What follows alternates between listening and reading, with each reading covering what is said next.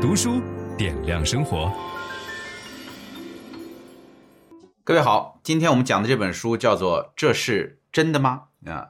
这本书的副标题呢很有意思，叫《如何避免成为乌合之众》。曾经有一本大畅销书，呃，叫《乌合之众》，就是告诉我们说人在群体当中容易犯头脑发热的错误。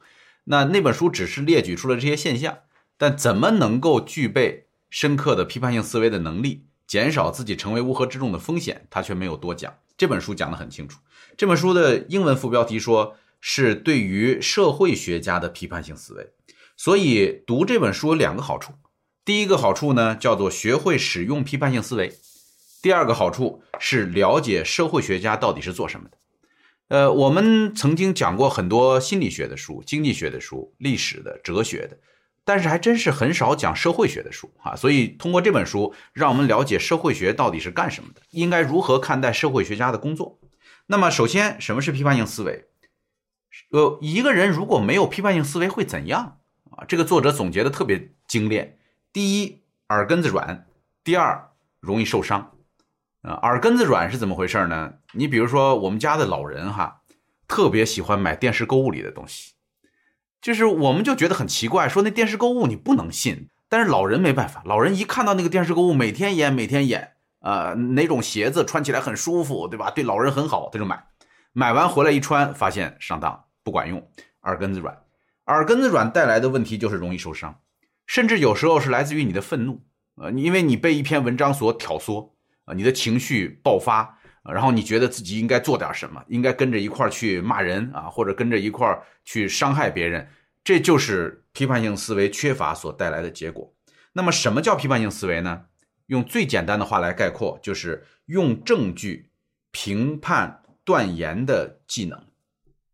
就是这里边有一个很重要的词儿叫断言啊，什么叫断言？比如说有人告诉你，呃，抽烟不利于身体健康，这就是一个断言；或者上大学会使你的收入更高，你看这都叫做断言，就是一个结论。有人告诉你这么一个结论，你需要怎么来评判呢？要用证据来评判，而不是通过直觉、通过感受。通过这个人说话的表情和技巧，呃，你就比如说这个，呃，教育程度跟收入之间是不是有这样挂钩的关系？你得去看相应的统计数据。结论呢，确实是教育程度越高，相对的收入也会越高。那么原因是什么？啊，这个作者说，教育程度和收入之间的相关的最主要的原因，不是来自于专业技能，而是来自于。批判性思维的能力，就是我们读了叫读圣贤书，所谓何事？读了那么多的书的目的是为了能够明辨是非，能够学会用证据来评判断言，而不是简单的凭自己的情绪。呃，这里边有几个基本要素，一个批判性思维的基本要素包括根据、理据和结论这三个。什么叫根据？根据就是一些事实啊，你比如说，哎，外边下雨了。这是一个事实，对吧？这个叫做根据。那么理据是什么呢？理据就是一些道理。就比如说，哎呀，我们都不希望被淋湿。你看，所以理据其实是一个价值观层面的东西。我们都不喜欢被淋湿。那么结论是什么呢？咱们不要出门，对吧？这就是一个典型的论证的过程。呃，当然有很多人在论证的时候会直接忽略掉理据的部分，原因是什么呢？就是大家认为理据这个是共识，哎，下雨了，咱别出门了。你看，我们忽略了中间这一步，那是因为我们默认大家都不希望被淋湿。但是事实上，我们真的都不希望被淋湿吗？如果具备批判性思维的话，你是可以从理据的角度发起质疑的。你比如说，有个电影叫《雨中曲》，大家看过，那是很老的一个老电影。下了瓢泼大雨以后，这个主人公在雨中跳舞。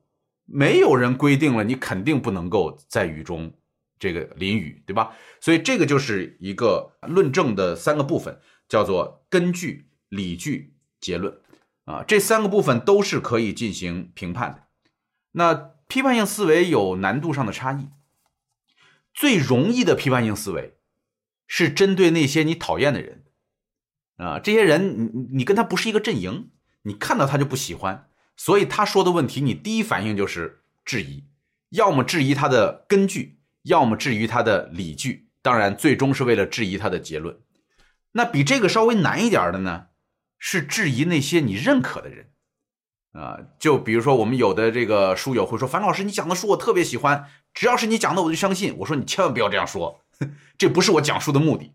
我讲书的目的是希望你们批判性思维，对吧？你要学会我讲的不对的地方，你也要指出，绝对不能够这样讲。这就是对认可的人你难以进行批判，你家里人，对吧？这喜欢的老师朋友，最高的难度是对自己思想的批判性思维。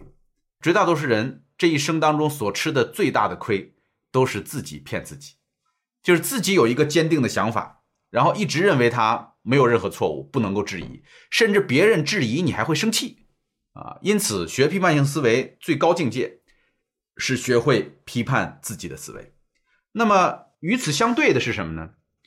与此相对的叫做日常生活中的论证，就是我们在日常生活当中有很多断言的接纳。根本是靠最简单的捷径来的，比如说第一个叫传闻，传闻，哎呀，我今天看到有一个人开着车直接闯红灯就闯过去了，现在这个交通真的太危险了。各位请注意，这个断言准确吗？就是你今天看到了一个人闯红灯，唰，飞速的过去，这确实是一个事实，但问题是，是不是真的现在的交通情况比几年前更乱呢？是不是更危险呢？其实不知道，对吧？所以传言这里边还包括对于叙事的技巧的运用、元素的这种排列，都会使得大量的事实产生错误的结论。就是造谣的人未必要说谎话，这一点是很有意思的。一个高级的会造谣的人根本不需要说谎话，他只需要颠倒前后就可以。他只需要改变你说话的顺序，或者把你讲的话当中的某一部分拿掉，删掉几个字儿，这个谣言就已经形成了。啊，我对这一段是感同身受，也是这个打动了我。我为什么要讲这个？经常有很多人在网上看到我说很多很不靠谱的话，对吧？然后就觉得说樊登怎么什么都敢说？实际上我前面往往会有一个叫做这些人认为，啊，有人说，那剪我这个片段的人把有人说剪掉，就变成我了。就这么简单，你说他说谎话了吗？他没有，他只是把你的原话剪掉了一些部分而已。所以传闻是特别容易引起谬误的东西。第二个叫做针对人身的论证，就是我们在日常生活当中辩论呐，往往不是辩论事儿，我们是说这个人是个坏人，我们只需要给他贴上一个标签，我们就可以忽略他的言论。这个人是一个呃什么什么人，对吧？只要你给他贴一个标签。他所说的话就变得不重要了。为什么对对方的道德品性进行攻击能够是一个有效的争吵的方法呢？因为它可以使得我们轻视对手。分享知识是一种美德。当我们每一个人都在不断地分享知识给这个社会的时候，我们这个社会将会变得越来越好。所以，如果您喜欢这本书的内容，把它分享到您的朋友圈当中，或者给到您指定的某一个人，都可以。您关心谁，就把知识分享给他。谢谢。本音档是由樊登读书小草远志提供。解锁本书精华解读全集，请搜寻 triple w 打 d u s h u 打 com 打 t w。